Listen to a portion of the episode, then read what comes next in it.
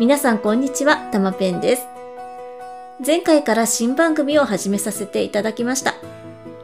新番組では暮らしの中で物や時間のミニマル化、効率化につながるちょっといいお話をお届けしていきます。まあ、2回目のこの配信で自己紹介をしていきたいと思います。よろしければいいねやフォローどうぞよろしくお願いいたします。はい。えー、でね、自己紹介なんですが、えー、現在はですね、二人の男の子を持つ母として、まあ、家事、主婦業をする傍ら、Kindle 作家としていろいろ電子書籍の出版をしています。と言っても、まあ、子供たちが二人とも結構やんちゃな部分があったりするので、まあ、なかなかまあ時間を見つけるのも大変なんですが、それでも空いた時間にせっせと Kindle 本を書いてます。で、えー、今はそんな感じなんですが、その前はネットショップ店長をやっていました。独自ネットショップ以外にも楽天市場とか Amazon とかにも出店、出品させていただいていて、まあそれはそれで結構楽しかったです。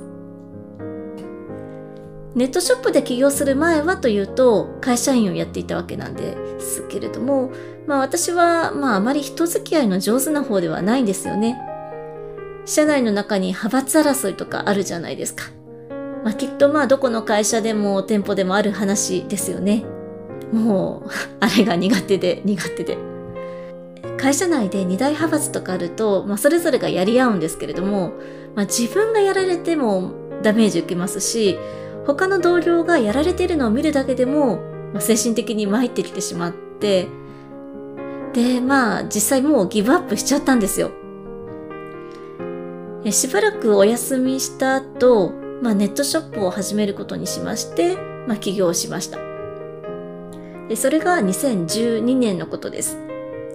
当時はまだあまり世の中に知られていなかった透明樹脂、レジンアクセサリーの材料を売る専門店を立ち上げました。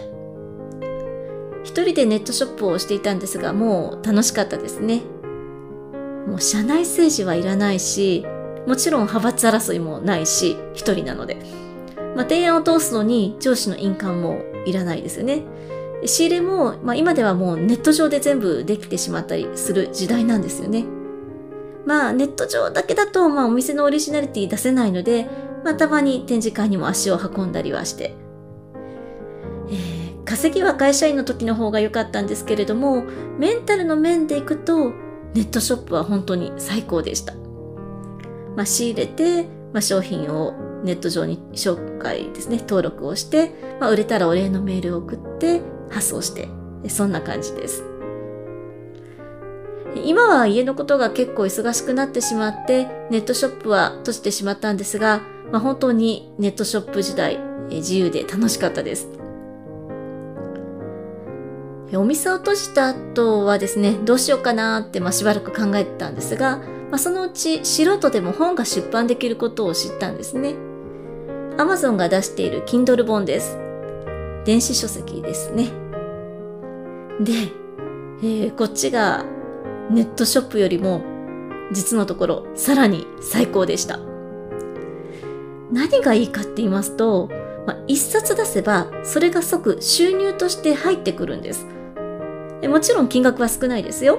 まあ、知名度ゼロなんでめちゃくちゃ少ないですけれども、まあ、でも、まあ、それがね、毎月毎月継続して不労所得として入ってくるんです。まあ、しかも本を出すのに原価がほぼかからない。えね、原価がかからないんですよ。ほとんど。えこれって実はすごいことなんです。ま、ネットショップの場合、原価をいかに抑えるのかが、まあ、とても重要になってきます。そして売れなければ不良在庫として残ってきてしまうので、まあ、セールとして出すしかなくなってしまうんですけれども、まあ、Kindle 本であれば不良在庫を抱えるリスクがゼロなんです。部屋に商品を置いておく必要もないし、店舗代もなし、メールの返信も仕入れの手間も全てゼロなんですよね。すごいです。まあ、本を出すのって難しそうって思われるかもしれないんですが、電子書籍であれば、実はそこまでハードルは高くありません。ワードで文章を書ける方なら、まあ、あとは少しの手続きをするだけで簡単に出版できてしまいます。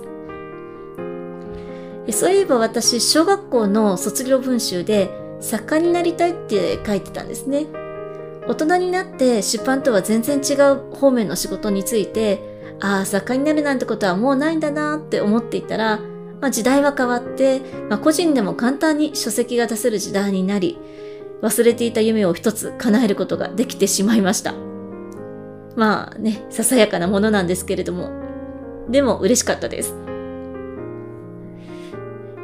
えそして2021年の現在、音声配信で1円を稼ごうと思うと、まだ体制が整ってきていない部分もあると思いますので、まあ、その1円ですら結構難しいかもしれませんよね。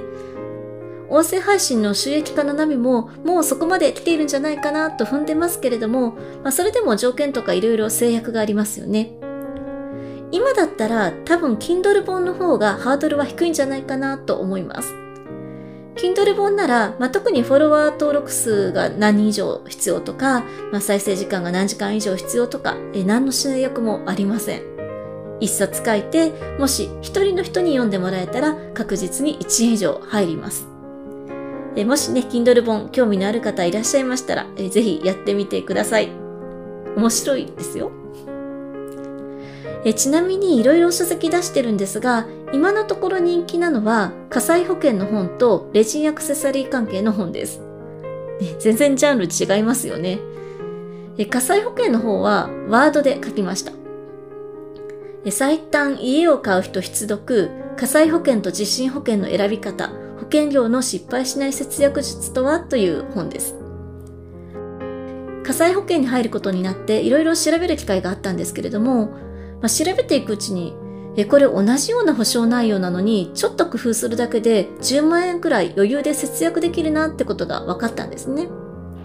まあ、何も知らないと不動産屋さんに言われるままに、まあ、その中から適当なプランを選んで申し込んじゃいそうなんですが、まあ、少し手間をかけてアレンジするだけですごい節約できることに気づいたんですね。まあ、それで、まあ、この知識は家を購入した人とか、火災保険の見直し時期に来られている方に役立つんじゃないかなって思って本にまとめました。結果、いろんな方に読んでいただけてます。まあ、あのー、火災保険に興味がなくても、ワードで書いた文章を出版すると、まあ、こんな感じになるんだなっていうのが、この本をさらっとめくっていただくと分かっていただけると思います。ね、こちらは文章が多めのパターンですね。はい。で、もう一つのレジンアクセサリーの本。